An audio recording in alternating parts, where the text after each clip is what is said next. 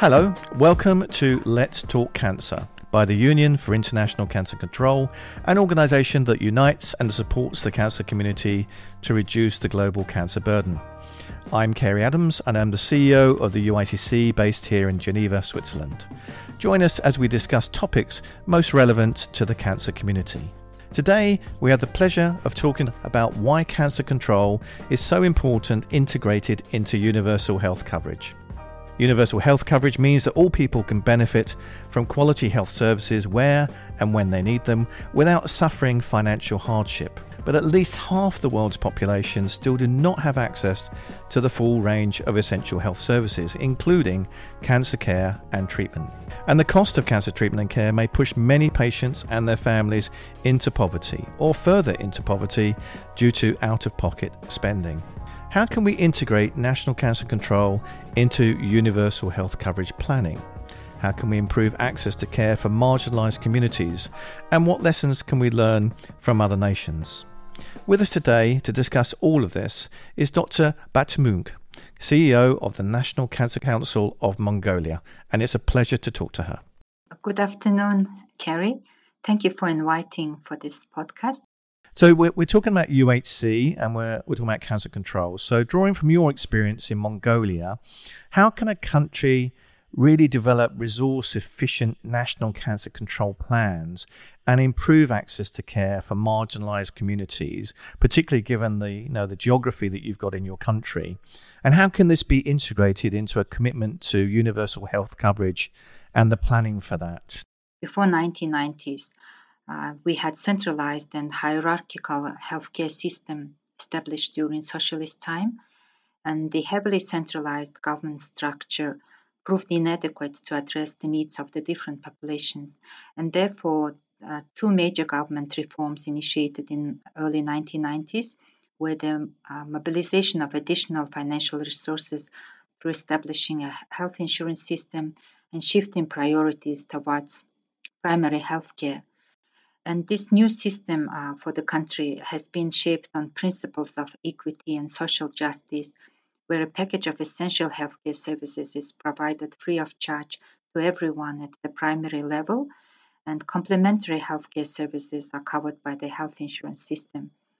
And currently, uh, provisions for universal, uh, equally accessible, quality, and free of charge primary healthcare is stipulated within Mongolian uh, law and the essential service package has been continuously expanded and currently includes healthcare for neonates, children, adolescents, women of reproductive age, elderly adults, uh, covers communicable as well as non-communicable diseases, emergency care, nursing, public health services, and over last year with COVID pandemic, COVID screening and treatment. And with regards to cancer care, Diagnosis and treatment of all types of cancer is covered by the government budget and national health uh, insurance. So it includes uh, the whole continuum of cancer care, chemotherapy, radiotherapy, surgery, cancer prevention, and screening programs. I do understand that in Mongolia, one of the, the biggest challenges you face is that so many people present um, their cancer at a late stage. I think something like 70%, which is not uncommon across many lower middle income countries. We all know that late presentation not only reduces chances of survival, but also it's very expensive to try to treat people with a late stage cancer. So, what's been done by the government of Mongolia and the National Cancer Council to try and address that really critical problem that so many countries face?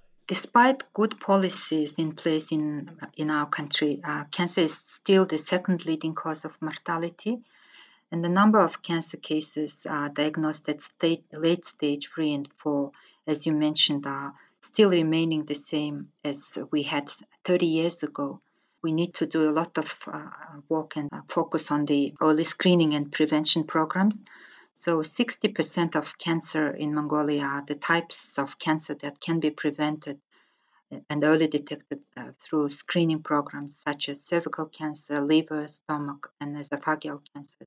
Mongolia started cervical and breast cancer screening program in 2012 uh, with Millennium Development Challenge funding. and all women from 30 to 60 years of age obliged for cervical cancer and breast cancer screening programs every three years. Besides this regular screening program, uh, we have uh, some of the screenings are included in the health law uh, for different age group because uh, of the high burden of uh, uh, liver cancer. People above 40 years can have a regular hepatitis B and C infection marker ultrasound for liver abnormalities once in a year. And people below 40 years have early detection of stomach and esophageal cancer. And people above uh, 50 years can have lung disease early detection once a year and bowel cancer early detection every two years. And from the statistic, we can see the screening rate is around uh, 40% nationwide, which is not uh, really good progress. And um, but the distribution is uh, relatively interesting because 55% of the screening is conducted in provinces when in city only 30% of eligible people would go for screening program.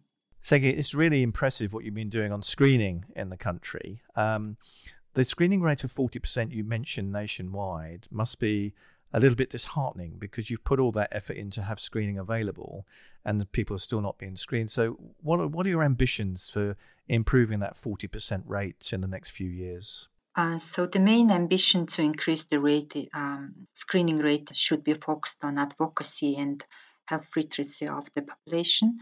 We have been uh, running cancer screening programs for last 10 years, and, and the uptake rate is not increasing. It means that certainly we have to focus on encouraging people to go for screening programs, especially in the capital city well, I think it's good that it's the capital city which is causing the, the issue at the moment because at least you've got a captive audience, and um, hopefully, working together with different partners, you can get the message across that people should take the opportunity to be screened if they, if they have it available. And I was delighted to hear that you know your the lodge that you've set up, you know, is is three thousand people, you know, patients and uh, cancer carers to be able to use that. I know the, how successful that has been in other parts of the world, in Turkey, the USA, and others. It really is an important part of um, helping people through the cancer journey, isn't it? Because if they do travel a long way, then they have to stay somewhere. So, how successful has your lodge been? Uh, we work to support patients who undergo uh, cancer treatment as chemotherapy, radiotherapy, and some surgeries are not available in rural areas patients still have to travel to city for the treatment.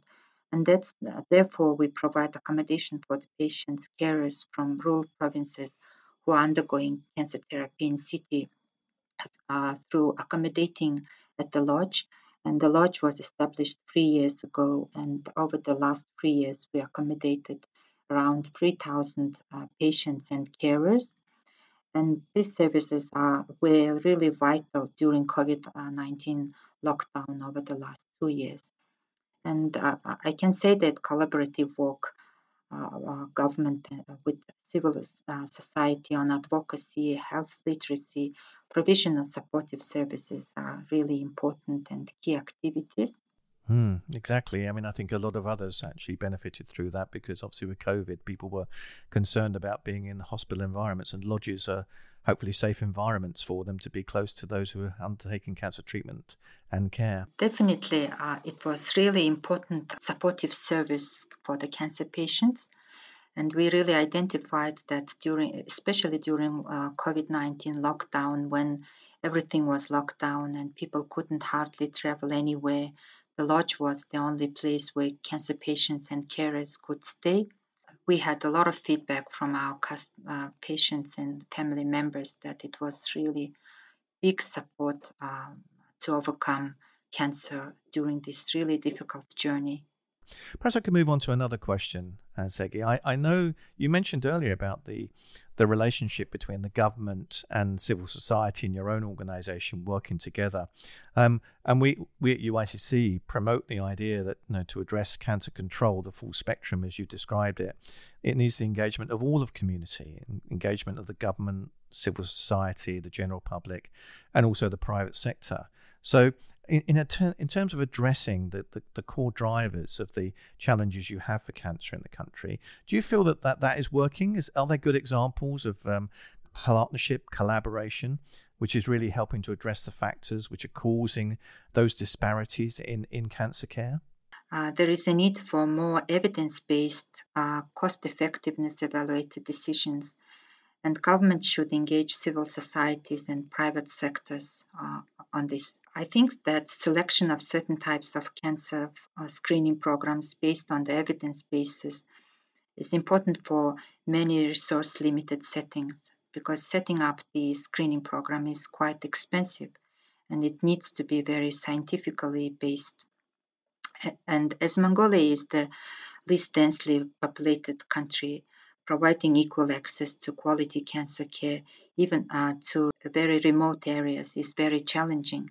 And that's why uh, improvement of infrastructure, increasing the funding, continuous training of the health professionals, and uh, retaining them, especially in rural areas, is very, very critical. And that's why private sector, civil society organizations can play a very important role in advocating for the funding, improving health education, conducting research uh, to address issues around disparity. I think you know, the way that you're approaching it in Mongolia is an example to all of us, and hopefully we can use this podcast and also the great work that you do to inspire others to look at how you can, over a 10, 15 year period, really transform the way in which cancer control, in fact, NCD control, and the introduction of universal health coverage principles can make a difference to society. So, Sergey, I guess I, I, sit here in Geneva admiring all the great work you've done. I'm delighted that you're part of the UICC family and I really appreciate the efforts and energy that you put behind all of this. So, thank you very much for giving us your time today. And I wish you the very best of luck and hopefully we'll meet up again at a World Cancer Congress or a World Cancer Leaders Summit soon. So, thank you very much for telling us about what's happening in Mongolia. Thank you very much, Cary. And it was also my really great pleasure to be invited in the podcast. So I, I really also look forward to meet you during World Cancer Congress in Geneva. We'll see you there then. Have a lovely day. Have a lovely day too. Thank you. Thank you for listening to this episode of Let's Talk Cancer. If you like this podcast, please subscribe for more content every month from tobacco control through other risk factors through to cancer treatment and care. If you want to know more about UICC's work, visit uicc.org or follow us on social media. And if you want to meet more inspirational people like Tegi, you should come to the World Cancer Congress in October in Geneva. I can assure you, you'll leave inspired. Talk with you again soon.